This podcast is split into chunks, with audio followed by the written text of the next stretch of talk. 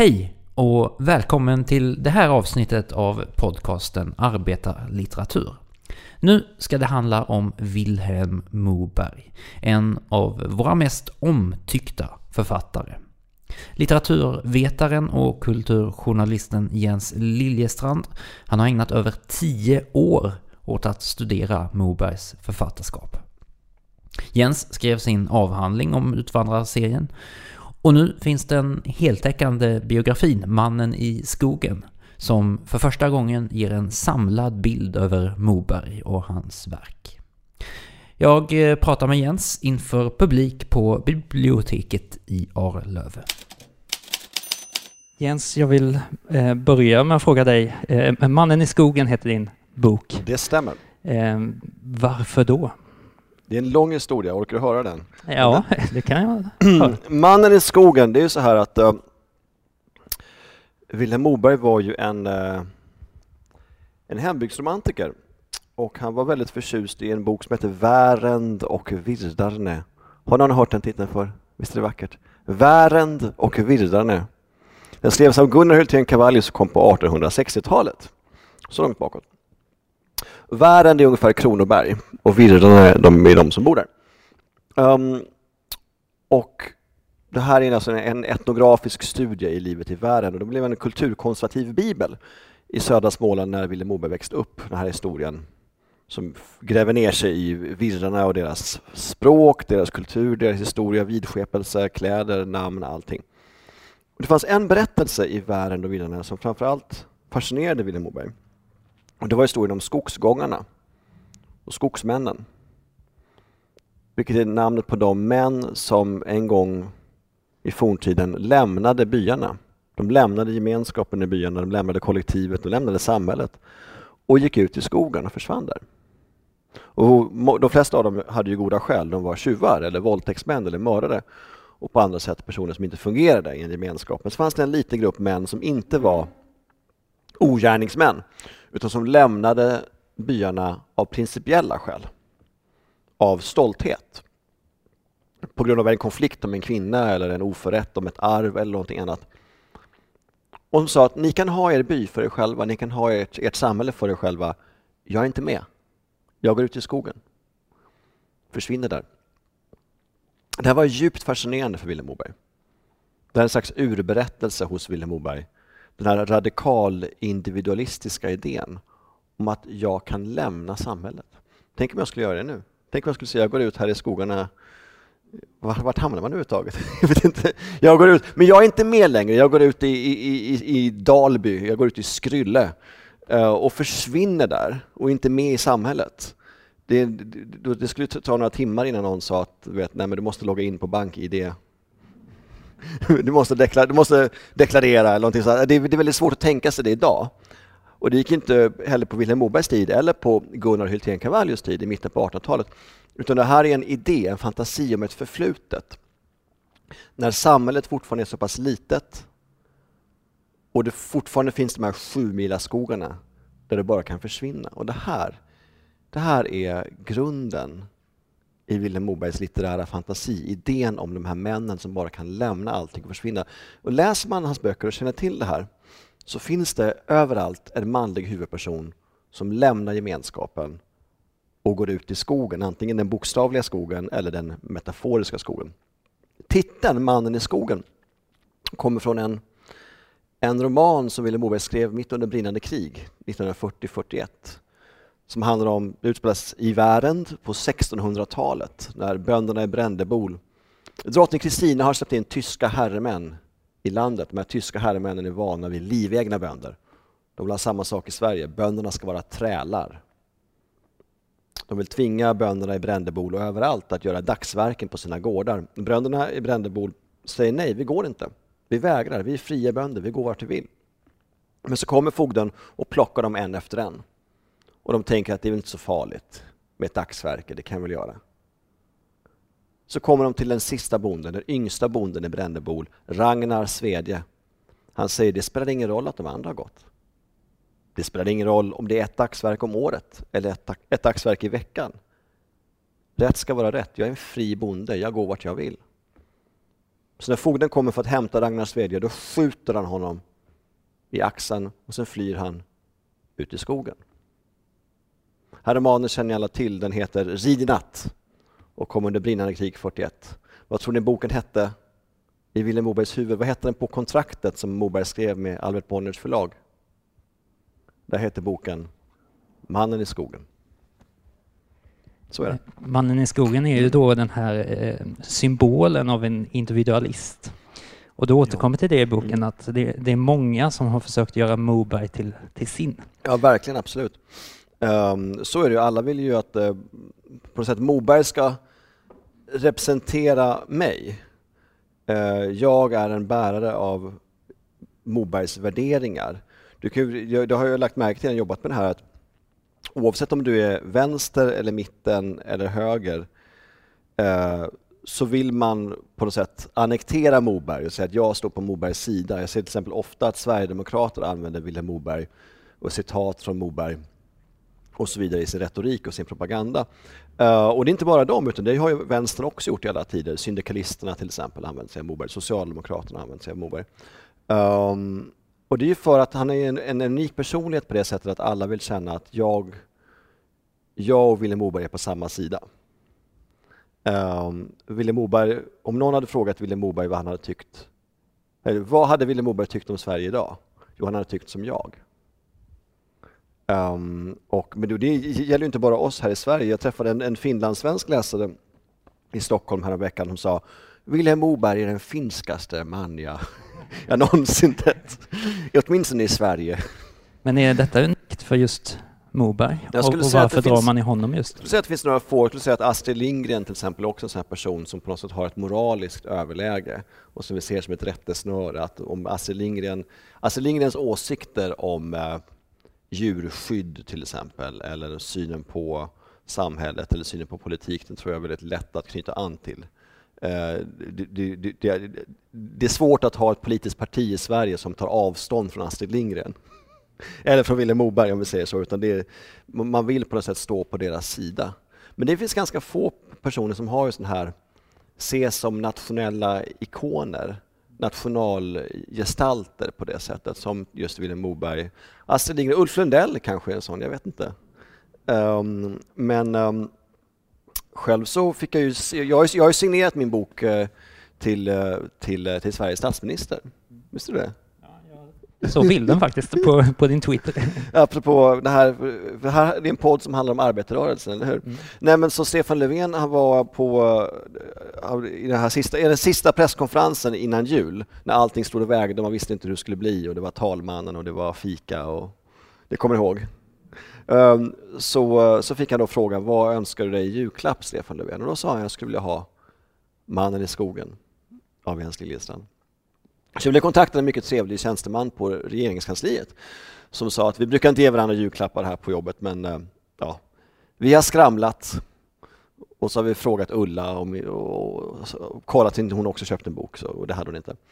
Så det var lugnt och eh, så vi sågs och så fick jag eh, signera en bok. Jag skrev God Jul Stefan. Jag tyckte det var ju lite lamt när man ändå, när man ändå får chansen en gång så att säga. Så jag skrev, så jag till God Jul Stefan, budkavle kommer, rid i natt. Jag vet att han brukar nämna just Vilhelm Moberg som en av sina favoritförfattare. Ja, det gör Jimmy Åkesson också och det gjorde Lars Leijonborg också. Så, så, så det är ju Du ingenting. får skicka ut eh, hela upplagan här. Jag tror, att Ulf, jag tror faktiskt att Ulf, jag träffade Ulf Kristersson av en händelse. Han sa att jag har köpt den här på en mycket fin bokhandel i Strängnäs. Har jag köpt din bok.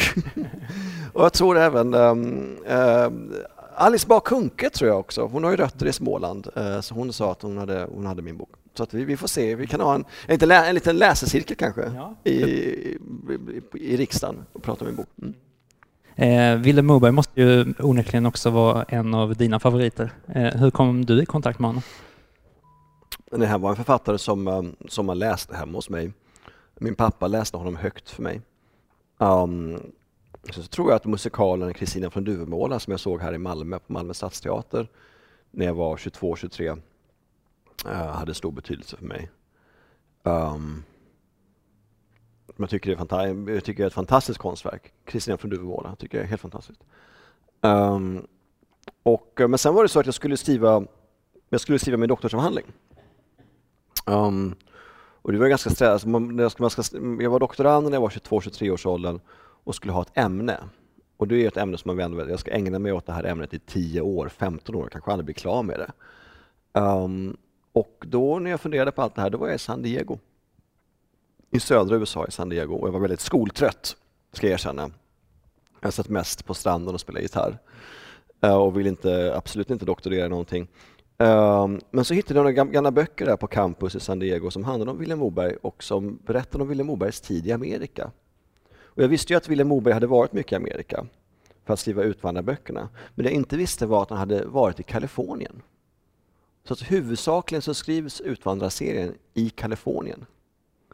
Uh, inte i San Diego men i en stad som heter Carmel som ligger um, en timme söder om San Francisco oerhört gullig stad om ni har varit där. Det är en fantastiskt gullig stad med vackra träd, arkitektritade hus, kullerstenar, jättedyra små butiker. Alla som bor där har jättemycket pengar. Det är lite som Torekov, fast, fast i Kalifornien. Och ni kan tänka er någonting så avskyvärt. Så, så det är jätte, jättelyxigt, härligt, pittoreskt samhälle. Och där sitter alltså Vilhelm Moberg och skriver i shorts och bar överkropp, äter färska apelsiner och skriver Utvandrarserien. Det är den här typen av miljö. Just den här typen av miljö som jag själv satt och var skoltrött i, i San Diego, eh, några timmar söderut. Och jag tänkte, här finns ju en berättelse. Här finns ju någonting annat än den här berättelsen man trodde. Man kände att det, det, här, det finns ett livsöde här, är Vilhelm Moberg, som vore spännande att lära känna. Så då valde jag att skriva min avhandling om honom. Um, och sen så har det också blivit biografin. Vi återkommer till Utvandrarserien såklart. Mm.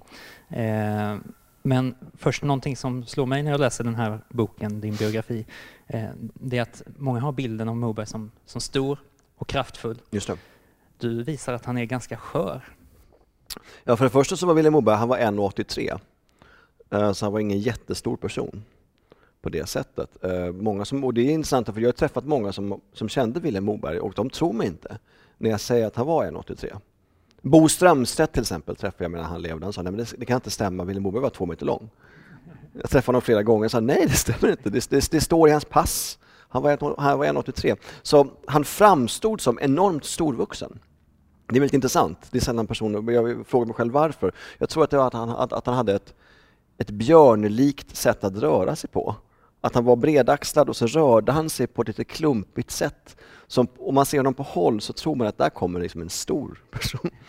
Um, han var stark, men han hade också en stor skörhet. Jag visar i min bok att han, hade, att han led av, ehm, från tonåren, led av depressioner och led av det vi idag skulle kalla för utbrändhet. På den här tiden så kallades det för att han hade nervösa problem. Men han var alltså, hade läkarkontakt för nervösa problem när han var i 20-årsåldern och blev då ordinerad att gå och lägga sig klockan nio och sluta dricka kaffe. Eh, det var den vård som fanns då. Och sen så byter de här problemen namn, att det kallas för, för nervösa problem, mitt nervösa onda.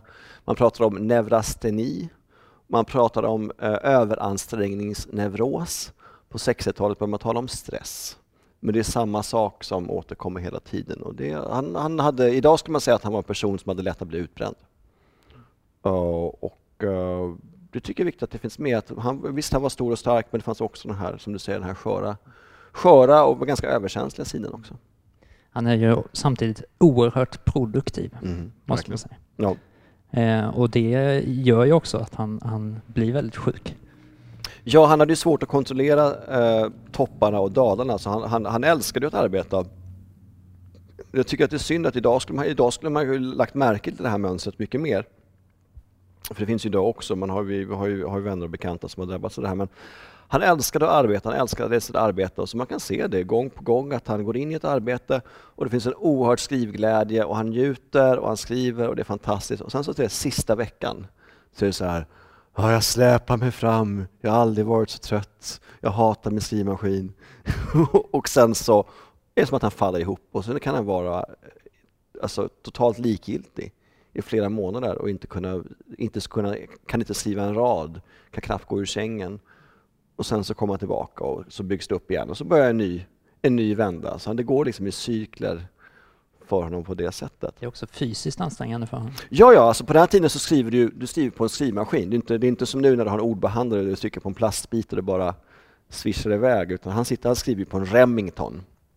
Det är en tung jävla maskin. Jag har provat att skriva på Remington. Du måste lägga in hela axeln, du måste verkligen trycka ner tangenterna när man skriver på Remington.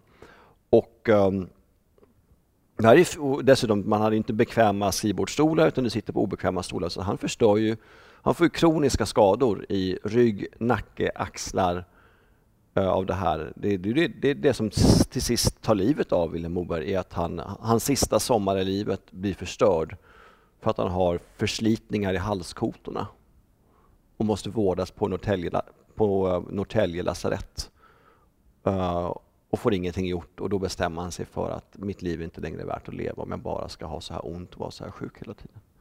Uh, så det är ju på det sättet var lite sorgligt men också kanske passande att han, han arbetade nog ihjäl sig, alltså han slet sönder sin kropp med, med arbete. Han verkar också vara en person som inte kan delegera utan han Eh, han är till exempel väldigt, väldigt besatt av att kontrollera bilden av sig själv. Ja, och det är ju också hans problem. Um, det, det hade han, idag hade han ju fått hjälp av marknadsfolk eller agenter eller av, av sånt. Men det är på den här tiden innan det finns den typen av, den typen, den, den, den, den typen av experthjälp att köpa i Sverige, utan han är ju ensam och måste hantera alla ekonomiska bekymmer. Alltså på den här tiden, alltså Vilhelm Moberg blev ju en industri. Han hade ju 20-tal romaner som tickade hela tiden, som kom i nyutgåvor, billighetsupplagor, folkupplagor. Uh, och så var det tv-serier och det var radioföljetonger och det var följetonger i veckotidningar som det fanns mängder av på den här tiden. Och filmer och pjäser. Så att det var ju ett enormt arbete för honom att bara hålla reda på alla sina affärer. Och han var ju extremt noga med upphovsrätt. Att ingen skulle få lov att, att ta ett öre från honom av det som, han, det som han skulle ha. Och då blir det ganska jobbigt om du ska åka runt och liksom... Han var en sån här person som kunde... Um, om hans, om, om, i, början av hans, I början av hans karriär på 20-talet så sattes hans pjäser upp som amatörteaterföreställningar ute i Småland och då kunde han åka dit och sätta sig vid kassan och räkna. Och de här pengarna har kommit in och då ska jag ha det här och kräva, jag ska ha 80 kronor. Direkt alltså avkräva teaterchefen där och då vid kassan. Uh, och det var ett beteende som han, han, inte slutade med bara för att han blev jätterik och berömd, utan han fortsatte med det men med andra medel. Han gick runt i bokhandlarna och kontrollerade vad hans bok kostade i bokhandeln för att se till så att de inte stal från hans publik, att de inte utnyttjade hans publik. Om det var så viktigt att kontrollera bilden av, av honom själv mm. så undrar man ju vad han skulle tyckt om dig. Och eh, han hade ju Just det, det var, det var den frågan du hade. Alltså han hade ju som, som sagt en enormt behov av att läsa, alltså han blev vansinnig av intervjuer med sig själv och framförallt om intervjuerna innehöll saker som han tyckte var privat, till exempel att de nämnde hans fru eh, eller nämnde hans familj. Han blev vansinnig när journalister eh, intervjuade hans föräldrar. Vilket de gjorde. De åkte ner till Småland och kontaktade hans föräldrar och han, det, det, det, först, det kunde förstöra veckor av arbete för att han blev så rasande av att de hade kränkt hans föräldrar genom att ställa frågor till dem. Eh, så vad han hade tyckt om den här boken vågar jag knappt tänka på. Den, är ju ganska, den går ju väldigt mycket in på hans, hans privatliv och jag har ju hittat läkarkvitton som visar att eh, Vilhelm Moberg tog mediciner för stärkt potens och den typen av saker. Då hade han ju tyckt illa om att man skrev om. Men då säger jag ju att det här typen av, det var ju, hans fru har ju lämnat dokumenten till offentliga till offentliga arkiv som vem som helst kan titta i, så då tycker jag att ja, då ligger de ju där. Um, men han hade hatat boken. Uh, han, uh, han var oerhört skeptisk till överhuvudtaget till sådana som mig, till litteraturhistoriker och folk som skrev biografier och sådär. Och det här började under slutet av hans liv. Då började han bli kontaktad av folk som mig som ville ha, kan inte jag få läsa dina brev, kan inte jag få lära mig mer om hur det gick till när du skrev Utvandrarserien? Och han var oerhört oerhört restriktiv med att lämna ut privata brev, privata handlingar, utan det var, ni kan, du vet, jag kan svara, skicka en lista på frågor så kan jag besvara dem, men det är alltid oerhört formellt och väldigt liksom anonymt besvarat. Så för honom var det väldigt viktigt att böckerna var det som var viktigt och han som person skulle inte fram. Men har inte detta gjort ditt arbete oerhört svårt? Nej. Du har inte kunnat lita på Moberg? gissar jag. Det intressanta är ju att jag har ju, jag har ju knappt... Det, det som jag inte har använt mig av för min bok, jag har inte använt mig av några intervjuer, men väldigt få intervjuer med Vilhelm Moberg har jag använt mig av för att jag märker snabbt att han, han svarar inte på, han svarar väldigt, väldigt eh, opersonligt på alla frågor. Så ska man lära sig om personen Vilhelm Moberg så kan man inte använda intervjuerna. Eh, utan jag har ju då använt mig av, av brev. Han skrev fantastiskt mycket brev. Kunde skriva fem brev om dagen. Eh, och brev som han skrev till sina nära vänner och brev som han skrev till sin fru och allt det här finns ju bevarat och är ett fantastiskt material. Um, och eh, där, lär man, där, där hittar man ju Vilhelm Moberg som person. Um, men, um, och det är ju tur, alltså han, han skriver ju i, på 60-talet så skriver han, så skriver han ju till, eh, till sin vän Eivind Johnson att jag vill ha tillbaka de brev jag har skickat till dig, för jag vill, för jag vill bränna upp dem. Uh, men av någon anledning så hände inte det. Nej, jag tycker att det varit fantastiskt lätt att skriva om Vilhelm Moberg, för att, också för att han är en så fantastisk personlighet. Mm. Ett så underbart liv och en så färgstark människa som också har, har så många olika sidor. Uh, och en, en, en, stor, stor konstnärlig själ verkligen. Eh, ska vi röra oss lite in i hans eh, ja, biografi om man säger så. Mm. Var, han föddes i ett eh, soldattorp i Småland den 20 augusti 1898. Ja. Eh, hur var hans uppväxt? Um, idag skulle vi säga att den var extremt fattig. Uh, han växte upp i ett hus utan toalett, alltså inte utedass, inte uteträde. Han hade ingenting. Man gick ut till en grop på gården. Dynghögen kallas det för. Maten som de åt var salt sill, potatis och eh, rågmjölsbröd och rågmjölsgröt. Gröten var ibland smaksatt med krösnamos, alltså krossade lingon. Uh, han hade två bröder som dog som spädbarn, en i kikhosta, en i difteri. En tredje broder som dog som 18-åring i diabetes och en syster som, dog, eh, som, som drabbades av polioepidemi och dog som 20-åring. Alltså av, av, sex syskon så har han två som överlever in i vuxen ålder. Tänker det. Uh, så det är en extrem fattigdom. Uh, men Vilhelm Mobergs föräldrar var inte fattiga på det sättet. Vilhelm Mobergs far var ju stamsoldat. Vilket innebar att, att han var ju en kronans karl, han hade en position i det här samhället. Han var statens representant på den här orten. Eh, uh, Vilhelm Mobergs far hade en grundläggande utbildning i läsa, skriva, räkna som han fått nere vid regementet i Karlskrona. Det var det inte alla som hade. Så det var inte fattiga människor utan det var, det var så Sverige såg ut uh, för, för 100-120 år sedan. Jag tycker att det kan vara viktigt att påminna sig om det. Och han är i unga år oerhört nära att själv eh, emigrera till USA. Ja, nej, det var ju det, det, var ju det man gjorde. Det blir också starkt vilket extremt utvandrarsamhälle Vilhelm Moberg växer upp i. Att han växer upp med, nu ska jag komma ihåg, båda hans föräldrar hade samtliga sina syskonkullar i USA. Alltså ah, framförallt alla hans morbröder, alla hans mostrar, farbröder, fastrar. Alla hans föräldrars syskon fanns i USA. Det vill säga Vilhelm Moberg hade inga kusiner som inte bodde i USA. Alla hans kusiner fanns i USA. Så han växte upp med bilderna på de här kusinerna i snäckskalsramar och trodde att kusin det var ett särskilt, ett särskilt slags barn. Ett finare sorts barn som bara fanns i Amerika.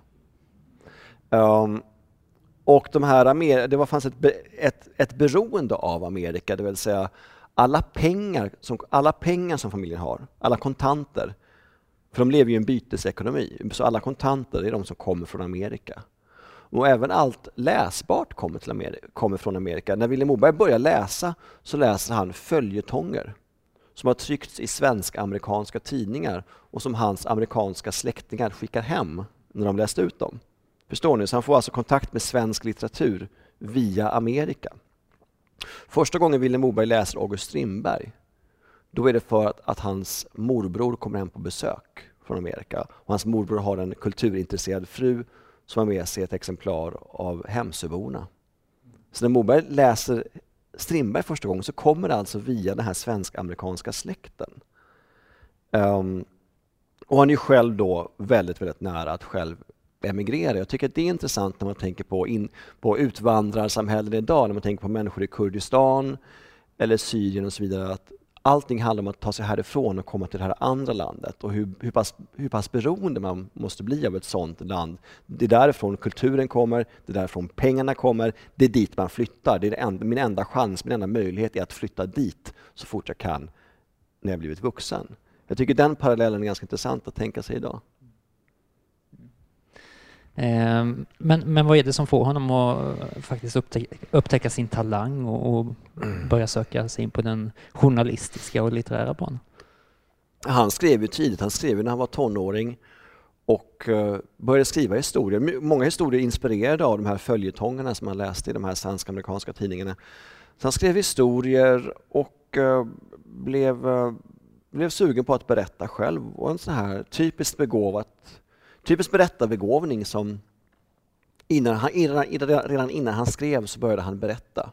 Kunde gå runt och prata långa berättelser för sig själv. Och sen så lä, lä, lä, snabbt lär han sig läsa och skriva och så börjar han skriva ner de här med kolkrita. Han tar kol från eldstaden och skriver på papper. Och det är där han börjar. Och blir tidigt eh, relativt framgångsrik med det här. Han blir publicerad i, i Aftonbladet som 14-åring tror jag med en CD, vad ska man säga, en sedelärande historia om, om, om, om alkohol och alkoholens faror. Och så skriver han en mogen novell som han skriver som 18-åring, skriver en novell som blir publicerad i, i Smålandsposten. Så han visar tidigt alltså, med tanke på att han bara gått folkskola, eh, så visar han på en enorm kontroll över språket och språkhantering. Så att så fort han får kontakt med journalistyrket så går det väldigt snabbt för honom att göra en journalistisk karriär. Han blir Sveriges yngsta chefredaktör vid 21 års ålder när han får hoppa in på Vadstena Läns, Vastena Läns Tidning som Sveriges yngsta chefredaktör på en väldigt liten tidning, men han är i alla fall chefredaktör där. Så eh, han hade ju kunnat göra en lysande journalistisk karriär. Eh, men eh, lärde sig snabbt det och lärde sig mycket av journalistiken. Lärde sig inte minst att berätta, berätta effektivt, berätta koncist och tydligt. Skala ner, skära ner och bara, bara ha med det absolut väsentligaste. Um, och lär sig det och sen tar, och tar det med sig in i skönlitteraturen. Men han debuterar faktiskt inte som prosaförfattare utan hans stora första genom eller så ska jag formulera det, hans stora första genombrott, eh, det sker som dramatiker. Jag ska rätta dig där. Okay. Jag skulle säga att hans genombrott sker med, med um, en artikelsamling som heter I vapenrock och linnebyxor. Men jag tycker det är intressant att vi tar upp det där, för man pratar ofta om Raskens från 1927 som Vilhelm Mobergs eh, debut. Men det är inte alls sant, han skrev massa saker innan 1927, det är bara det att de på något sätt har setts som så pass provinsiella att det var någonting som man skrev nere i Småland som kom ut på små förlag. Så att det har inte sett som riktiga böcker. Det tycker jag är fel. Jag tycker de är mycket, mycket, oerhört viktiga. Men dels så, dels så har vi början på Vilhelm Moberg som rabulist och opinionsbildare. Och det sker alltså när Vilhelm Moberg rycker in i lumpen. Uh, han var pacifist och sen tvungen att göra lumpen och rycker in i Växjö. Och då är han ju redan etablerad skribent i eh, Nya Växjöbladet. Så han säger att när jag åker in i lumpen då kan jag ha, en, då kan jag ha en, en stående krönika i Nya Växjöbladet som ska heta I vapenrock och linnebyxor. Och så skriver han under den vignetten. Och det här är alltså skarpt antimilitaristiska texter där han hånar det militära.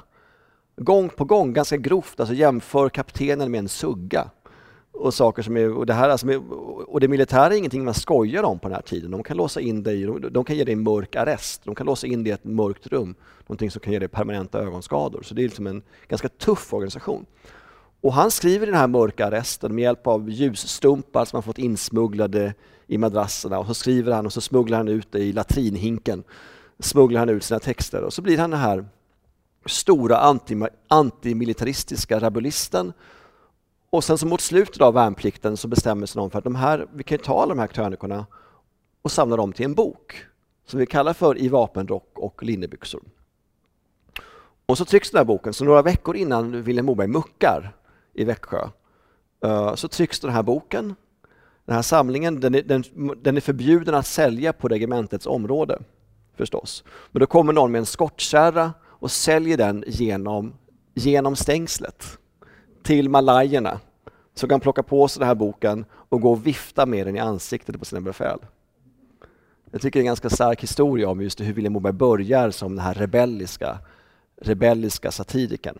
Men det är riktigt, sen kommer han också med en pjäs ungefär samtidigt som heter I jonelag, nej, jonelag skall med böneman byggas. Som får premiär som amatörteaterföreställning på Godtemplarhuset i Klavreström. Så det är där han börjar. Och visst är det med ett annat eh, dramatiskt verk, eh, Kassabrist, som han eh, får tjäna sina första stora pengar. Mm -hmm. Han fortsätter med det här satiriska greppet, så han skriver om, eh, om det var inspirerat av en förskingringshistoria i Alvesta, så skrev han pjäsen Kassabrist som han eh, lyckas få placerad på en, en stor teater eh, uppe i Stockholm. Och den får då premiär på nyåret eh, 1926. Och där, ja, där i januari så får den sin första stora framgång. Och där, därifrån så är han så att säga, etablerad som yrkesförfattare. Uh, och får bra med pengar och pjäsen sätts upp runt om i Sverige, även nere i Tyskland. Och eh, det ger honom då ekonomiska möjligheter att uh, ta ledigt från jobbet som brödskrivare i tidningar och skriva Raskens. Men jag, jag är född 20 år efter hans död. Eh, mm. Jag kände överhuvudtaget inte till att han var dramatiker. Nej. Är han bortglömd som det?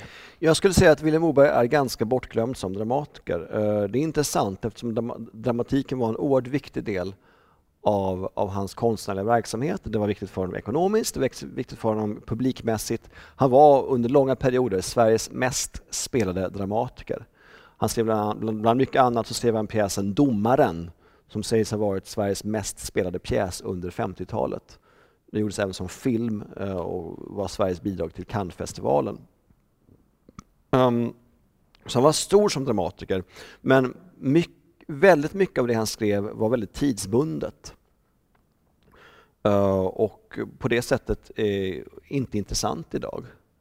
Um, så det tycker jag är, och det tycker jag är, är sorgligt. Och det är också så att de här, det här var ju innan innan tv. Man, man, filmade inte de här föreställningarna så det är väldigt svårt för oss idag att veta hur, hur de här föreställningarna såg ut eh, och vad som hände där. Men det var också, det, det var också en väldigt viktig del av, hans, av Vilhelm Mobergs sociala liv. Det var att åka runt till teatrar och gå på sina egna föreställningar och festa med ensemblen och gå på premiärer och umgås med regissörer och med teaterfolk. Så han älskade ju hela det livet. Det är något som verkligen framkommer att han är en, en underhållningsmänniska. Han spelar munspel och dansar gärna. Ja, tillsammans, alltså, det, det, sen så tyckte han ju väldigt mycket om vackra kvinnor. Så att, eh, att, att komma till teatern och umgås med skådespelerskor, det var ju något av en favorithobby eh, för honom. Och då, som, som författare så var han ju alltid välkommen, så kunde han sitta där på festen och spela lite munspel. Och, hänga med på något sätt. Så han hade en, en, en oerhörd kärlek till teatern. Jag tycker det, att det är intressant att, att han inte... För han försökte ju själv bli skådespelare. Han hade någon ambition som tonåring att han själv skulle vara skådespelare. Men han insåg väl snabbt att det inte var hans grej. Um, men um, jag skulle säga att regissörer var nästan de människorna som han beundrade mest. Han hade en oerhörd respekt för regissörer. Vilhelm Moberg är väldigt ofta respektlös mot andra människor. Men regissörer, sådana som Jan Troell eller Ingmar Bergman eller sådana som Bo Widerberg hade han oerhörd respekt för. Det tycker jag är intressant. Du nämnde lite kort där Raskens. Det mm. blir ju då, eh, vad sa vi? Var vi överens om att det var genombrottsprosan? Genombrott, mm. absolut genombrott. Ja. Vad ska, eh, ska vi säga något om den? Ja, Raskens är ju, är ju en, en, härlig och mustig roman som jag vet inte om jag tycker att, osäker på om jag tycker att den håller idag, men det som Vilhelm Moberg gör, det ska vi inte glömma, det är att alltså, stamsoldater, stamsoldaterna var en yrkeskår som instiftades på 1600-talet av Karl XI i samband med den stora reduktionen. I varje socken fanns det en, åtminstone en stamsoldat eller ett båtsmanstorp som alla visste att de fanns för man var tvungen att försörja de här soldaterna, var tvungen att underhålla deras bostäder. Det kostade mycket pengar och det fanns i, i generationer så fanns det alltså de här stamsoldaterna. Men innan 1927 så hade ingen i Sverige skrivit en roman om stamsoldater. När man hade lagt ner det här systemet för länge sedan, man, man lade ner det år 1900 och ersatte det med värnplikt. Men ingen hade skrivit om dem. Alltså det är klart att det fanns mer. Folk visste att de fanns. Det är klart att det fanns i skillingtryck så fanns det mustiga korpraler eller knäktar som super och slåss och svär. Men en roman om en stamsoldat och hans familj och berättelse om vad det innebär och hur den här människan längtar och älskar och lider och dör. Och att beskriva det med samma värdighet som en gestalt i en roman av Strindberg eller en pjäs av Ibsen och ge den personen en plats i den svenska offentligheten. Det gjorde ingen före Vilhelm Moberg. Och det var också det hans ärende skulle bli som författare, att ge en röst åt människor som historien har glömt och som finkulturen har glömt. Tittar man på det så ser man att hans berättelse kretsar just kring de här enkla människorna som inte har fått någon berättelse. Det är samma sak med utvandrarna. Utvandringen, den massutvandringen till USA tog slut ungefär kring första världskriget. Men innan han skrev Utvandrarna som kom ut 1949 så hade ingen skrivit en roman. En miljon svenskar utvandrade, men ingen hade skrivit en roman om de som utvandrade innan Vilhelm Moberg gör det 20-30 år efter att utvandringen upphört. Och det, är väldigt, det, det tycker det är väldigt, väldigt eh, kan man säga, signifikant, väldigt symptomatiskt för det som var hans ärende i svensk litteratur. Det var att ge en röst och en berättelse till människor som historien har glömt. Och eh, han är också väldigt mån om att de ska få möjlighet att läsa böckerna. Eh, vill ju gärna att det ska eh, vara så lågt pris som möjligt. Ja, det är intressant att han var ju, han var ju, han var ju väldigt mån om att vara en massmarknadsförfattare. Att finnas på den stora marknaden. Han tänkte mycket i de banorna. Och hade som villkor, ställde som villkor till förlaget att mina böcker ska ha så lågt pris som möjligt. För att de ska vara så billiga som möjligt för att vanligt folk ska ha råd att köpa mina böcker. Och väldigt intresserad till exempel eh, Folket i bild kom med en billig boksserie, alltså ett bokförlag som heter Folket i bild som kommer billiga böcker. Som såldes via ombud på arbetsplatserna. Och det tyckte jag var väldigt intressant och var väldigt viktigt för dem att komma ut verkligen, komma ut i stugorna. Av samma skäl så var han ju väldigt mån om radio. Han brann ju för radio, för radio, radiodramatik. Så var enkla människors enda chans att få uppleva teater var att lyssna på radio. Um, så radioteater, radiodramatik uh, och att finnas med där människor möter kultur var oerhört viktigt för honom. Det folkbildande, folkbildande ehm, um, vet det, den folkbildande funktionen i kulturen var oerhört viktig för, för Vilhelm Moberg. Mm. Någonting som kommer att eh, påverka hans och alla andras liv i den här tiden är ju såklart andra världskriget. Mm. Eh, som eh, du skriver ganska mycket om mm. såklart. Mm. Eh, för, vem blir Moberg? Det sker en förvandling här, mm. en utveckling i ja, det, Absolut. Andra världskriget skulle jag säga är en nyckel, nyckelhändelse i hans liv. Det som händer är det är två saker. Vilhelm Moberg, var, eh, Vilhelm Moberg sågs inte som en speciellt politisk författare. På 30-talet så ses, så ses Vilhelm Moberg som en, en, bonde, en, en, en duktig bondeepiker. Eh, men inte någon stor intellektuell. Han är inte någon, han är inte någon person som man har där man, har man har ingen respekt för Moberg på det sättet som man respekterar Eivind Johnson eller Harry Martinsson eller de i den, de, de i den gruppen. Så han ses som en duktig hantverkare som skriver bonderomaner.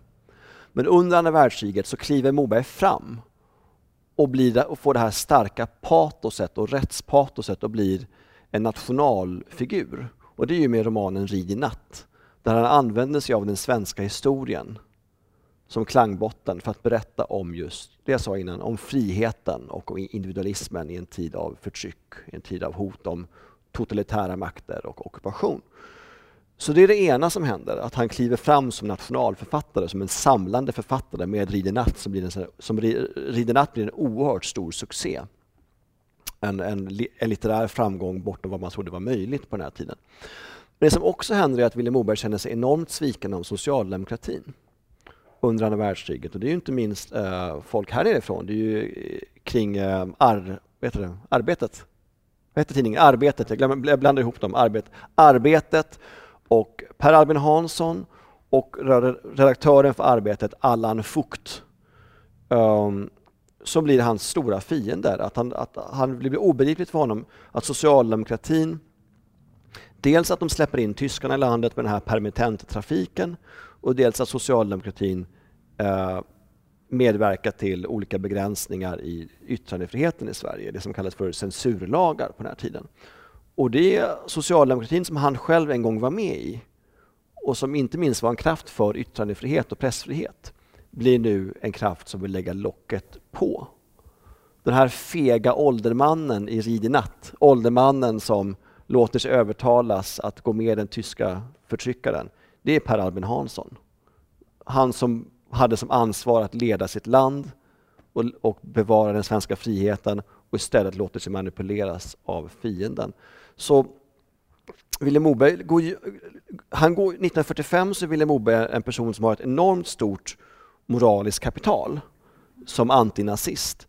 Men han är också enormt bitter och enormt besviken på den svenska regeringen och framförallt då arbetarrörelsen och socialdemokratin.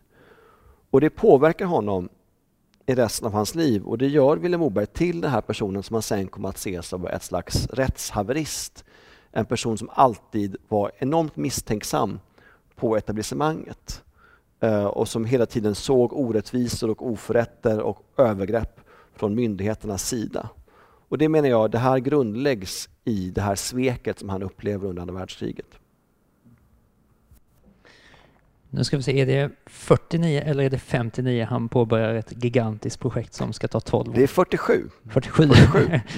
Mm. Men i alla fall, då bestämmer han sig att han ska skriva om utvandrare. Ja. Eh, och de böckerna har ju fått en alldeles eh, särskild ställning, skulle jag vilja hävda. Mm. Eh, det du fokuserar på här är att de är väldigt politiska. Ja. Jag tycker man ska läsa, jag tycker man ska läsa Utvandrarserien på samma sätt som man läser Rid i natt. Det vill säga en politisk roman, en stark ideologisk roman. Um, vänstern hade i väldigt många, hade i flera decennier annekterat Vilhelm Moberg, så när jag växte upp så såg jag Vilhelm Moberg som en vänsterförfattare. Innan jag började gräva rätt och insåg att han var ju han var ju det vi idag skulle se som höger, det vill säga att han tyckte ju exakt som Herbert Tingsten. Det här är intressant om jag får avbryta dig här, för ja. Jag gör den här podcasten arbetarlitteratur ja, det får... och jag var väldigt tveksam om Vilhelm Moberg överhuvudtaget hörde dit. Ar jo, men arbetarlitteratur måste ju inte vara, måste inte vara, vara kommunistisk. Nej, nej. Eh, men eller, det visar lite eller, vilken, eller, vilken eh, att han har drivits åt höger. Ja, ja nej, han har ju sett, absolut. Jag skulle, jag skulle säga att varken, varken högern eller vänstern har, en, har ensamrätt till Vilhelm Moberg. Men jag skulle säga att vi ska komma ihåg att efter, under, under 40 eller under 50-talet åtminstone, om vi håller, om vi håller oss till 50-talet, så är Vilhelm Moberg det vi idag skulle säga som pro-amerikansk. Han tycker som Herbert Tingsten i alla frågor. Han tycker Sverige ska gå med i NATO. Rakt av, det är inget snack. Sverige ska med i Atlantpakten. Jag kan själv åka till Washington och skriva på om ni vill. um, och han ser, han pratar om Socialdemokraterna hemma, alltså Tage Erlander, som neutralitetsidioterna. Så för honom är det helt självklart att USA är garanten för mänsklig fred, frihet och värdighet på jorden. Som står upp mot Stalins jävlar, det blodröda Sovjet. Och där kommer ju berättelsen om Karl-Oskar och Kristina in, alltså de här personerna som flyr från det klaustrofobiska och ofria i öst till friheten, självförverkligandet, människovärdet i väst. Alla personerna, Karl-Oskar, Robert, Arvid, Daniel och Ulrika, de flyr från ett förtryckande och hycklande och totalitär verklighet i Småland till frihet och självförverkligande i Amerika. Och det här ser jag som klart allegoriskt. En klart allegorisk berättelse om hur Vilhelm Moberg vill visa att hoppet och möjligheten finns i Amerika. Sen så är inte det här genomgående utan det här förändras sakta under serien. Så att Amerikabilden blir mörkare och dystrare efterhand. Och det har att göra med att, att Mobergs Amerikabild också mörknar och dystrar. Du får saker som McCarthyismen till exempel som förändrar hans syn på Amerika. Under 60-talet så tar han tillbaka en del av det här och skriver att jag har eh, dragit lite för... Eh, under 60-talet, alltså under Vietnamkrigets tidevarv, då säger han att jag var nog lite förhastad i min syn på USA. Jag kanske drog lite för snabba slutsatser här och var. Så där ändrar han sig. Så på 60-talet så går han ju tillbaka till vänstern och beundrar sådana som Jan Myrdal och han är kompis med Jan Guillou och sådär. Um, men på 50-talet så var han definitivt eh, till höger, eller det vi idag skulle se som den, den, eh, den liberala sidan helt enkelt i svensk politik. Um, det var ju ett, ett, gigantiskt arbete och han gjorde en enorm research och mm. åkte båt över till USA och allting. Um, tvek, han tvekade också om han skulle kunna slutföra projektet. Ja, det tog så lång tid. Han var ju, han, Utvandrarserien var ju tänkt att vara tre böcker. Det var tänkt som tre romaner, en trilogi. Men efterhand så insåg jag att det, det räcker inte, jag måste skriva fler böcker. Det räcker inte med tre böcker. Jag kommer behöva skriva en fjärde bok. Så att det här tog ju mycket längre tid i anspråk än han hade tänkt sig och han hade velat. Så mot slutet var han trött på böckerna eh, och såg böckerna som en börda. Det var en tvångströja att hålla på med de här böckerna. Det tog 12 år att avsluta serien. Han börjar, ner, han börjar när han är 49, då är, när man är 49 är man ganska pigg och, och rask och sådär. Själv är 44. Uh, eh, han avslutar när han ska fylla, han, ska, han avslutar han ska fylla 61. Det verkar, hända, det verkar hända väldigt mycket mellan 49 och 61. Så när han avslutar boken så är han ju, han har sagt kroniska smärtor i rygg, nacke, axlar, depressioner, öronproblem, magproblem, tandproblem. Um, så han, han stapplar sig till slut genom den här serien uh, och är dessutom missnöjd. När han, sitter, när han skriver klart, ni, ni vet alla hur sista brevet till Sverige slutar. Det slutar med att Karl-Oskar sitter i den här mörka stugan och tittar ut på sina barn och barnbarn och deras liv som han inte längre är en del av. Och det finns ett missnöje hos Karl-Oskar. Det, det blev, blev det inte mer? Varför blev det, varför blev det så här? Och den känslan fanns hos Vilhelm Moberg också, att jag är... Det, det, skulle ha blivit någonting mer, det skulle ha blivit någonting bättre, någonting häftigare, någonting, någonting maffigare än det som blev. Och det, enligt mig så är det, det, det är det som gör Sista brevet till Sverige till en så lyckad roman, till en så lyckad avslutning. Därför att han, han tar med sig den här känslan av melankoli, av besvikelse, av ofullkomlighet in i sista brevet till Sverige. Och det är därför det som blir en så stark avslutning. Därför det blir en väldigt genuin berättelse om vad det är att vara människa. Om jag ska nämna en grej till om Utvandrarna så är det att eh, du fäste dig särskilt i, i din analys av Ulrika och Robert. Eh, vad är det som gör dem till så intressanta karaktärer? De är huvudpersoner i boken, jag förstår mm. inte. Mm. Nej, okej. Okay. eh, nej, men du, du, de, de speglar ju Alltså Robert till exempel, Moberg är utsedd till århundradets homofob. Just det.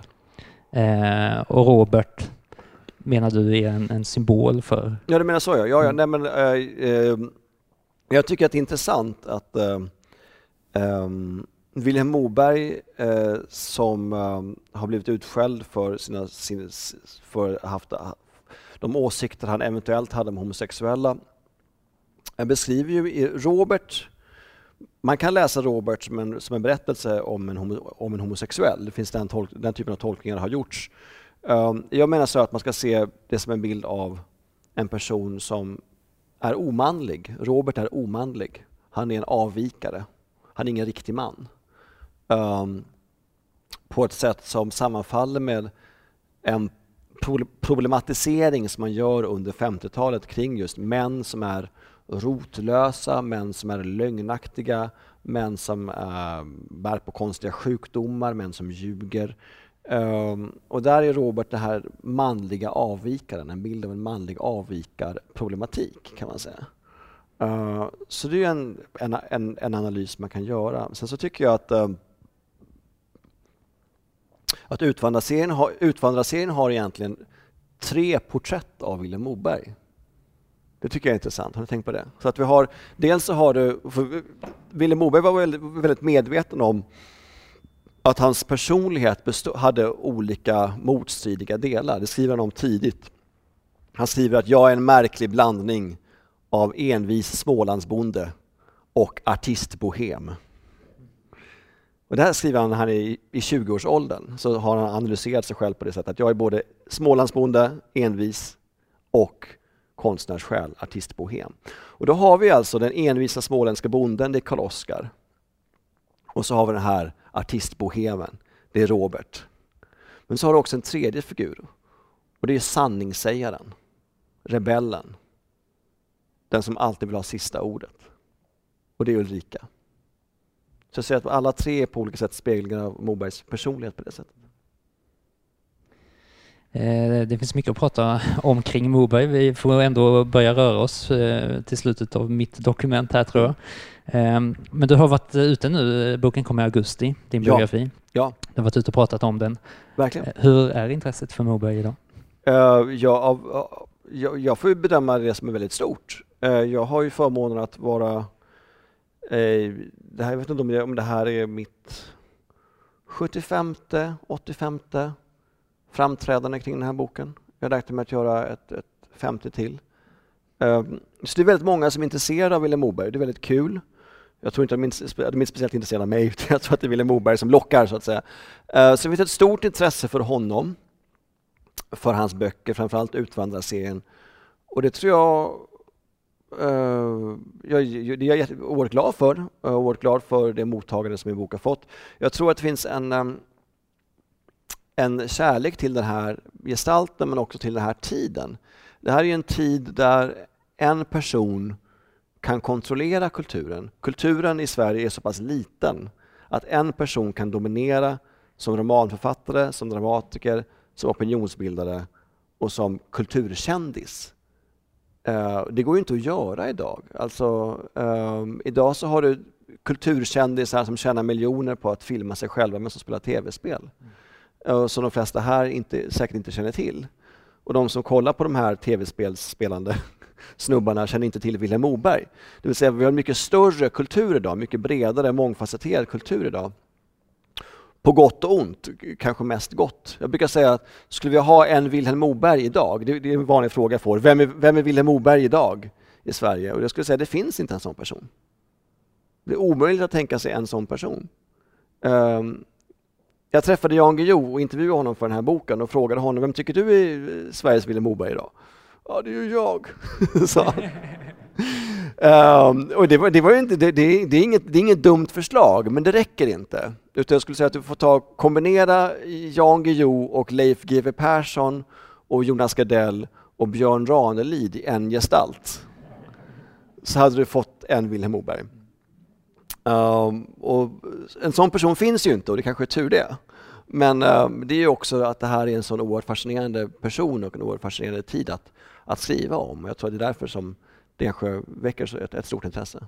Göran Greider eh, sa någon, i någon dokumentär jag tittat på eh, att eh, eh, ju mer det gamla bondesamhället försvinner, Mm. desto större blir Moberg. Skulle du hålla med om det? Ja, jätte, ja, det var fint sagt, absolut. Och, det, och så var det redan under hans liv. Men om vi tar att han skriver Raskens 1927, hans första roman handlar om en yrkeskår som är borta. Det finns inga stamsoldater. Det är väldigt typiskt för honom. Hans mest kända roman handlar om utvandrare. Utvandrarna är också borta. Alltså han, han, Vilhelm Moberg dokumenterar den del av Sverige som är på väg att försvinna medan han skriver om den. Det är som att han egentligen fångar det här, innan det är på väg att blekna bort så fångar han de här, sist, fångar de här sista fragmenten av det som är på väg att försvinna och, visa, och väver samman det och visar fram det. Um, och nu har han ju själv blivit en sån person, alltså Vilhelm Moberg har varit död i 45 år. Så det börjar bli svårt att hitta människor som har träffat Vilhelm Moberg när de varit i vuxen ålder. Eh, då ska man vara över 65, det är ganska många som är, men, no, men någonstans här om 10-20 år kommer det vara svårt att, att hitta så många människor som, som kände honom som just var han, hans redaktörer, hans regissörer, um, de som spelade, spelade i hans uppsättningar och så. Alla de är på väg att, att försvinna på ett sätt. Alltså Börje Ahlstedt spelade med i Dramatenuppsättningen av Din stund på jorden. Tommy Berggren spelade i Enkeman Jarl när han sattes upp i Göteborgs stadsteater 1961. Men de här personerna, är, någonstans är de på väg att försvinna från oss. Så det tror jag också gör att ja, ju, mer, allt, ju mer bondesamhället försvinner, ju mer det här kulturlandskapet som Vilhelm Moberg var en del av, ju mer det försvinner, desto viktigare blir ju den typen av gestalter och desto större blir de för oss. Ja. Men då eh, tackar vi Jens. Ja, vad härligt, tack så mycket. Mm.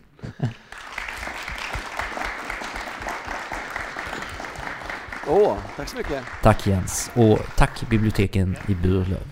Har du inte läst Jens biografi rekommenderar jag att du gör det. Den är oerhört välskriven och intressant. Och glöm inte att eh, följa podden på Facebook och Instagram för där hittar du dagliga uppdateringar om arbetarlitteraturen. Och så besök också gärna vår hemsida arbetarlitteratur.com. Det det var allt för den här gången. Vi hörs igen framöver. Vi säger så.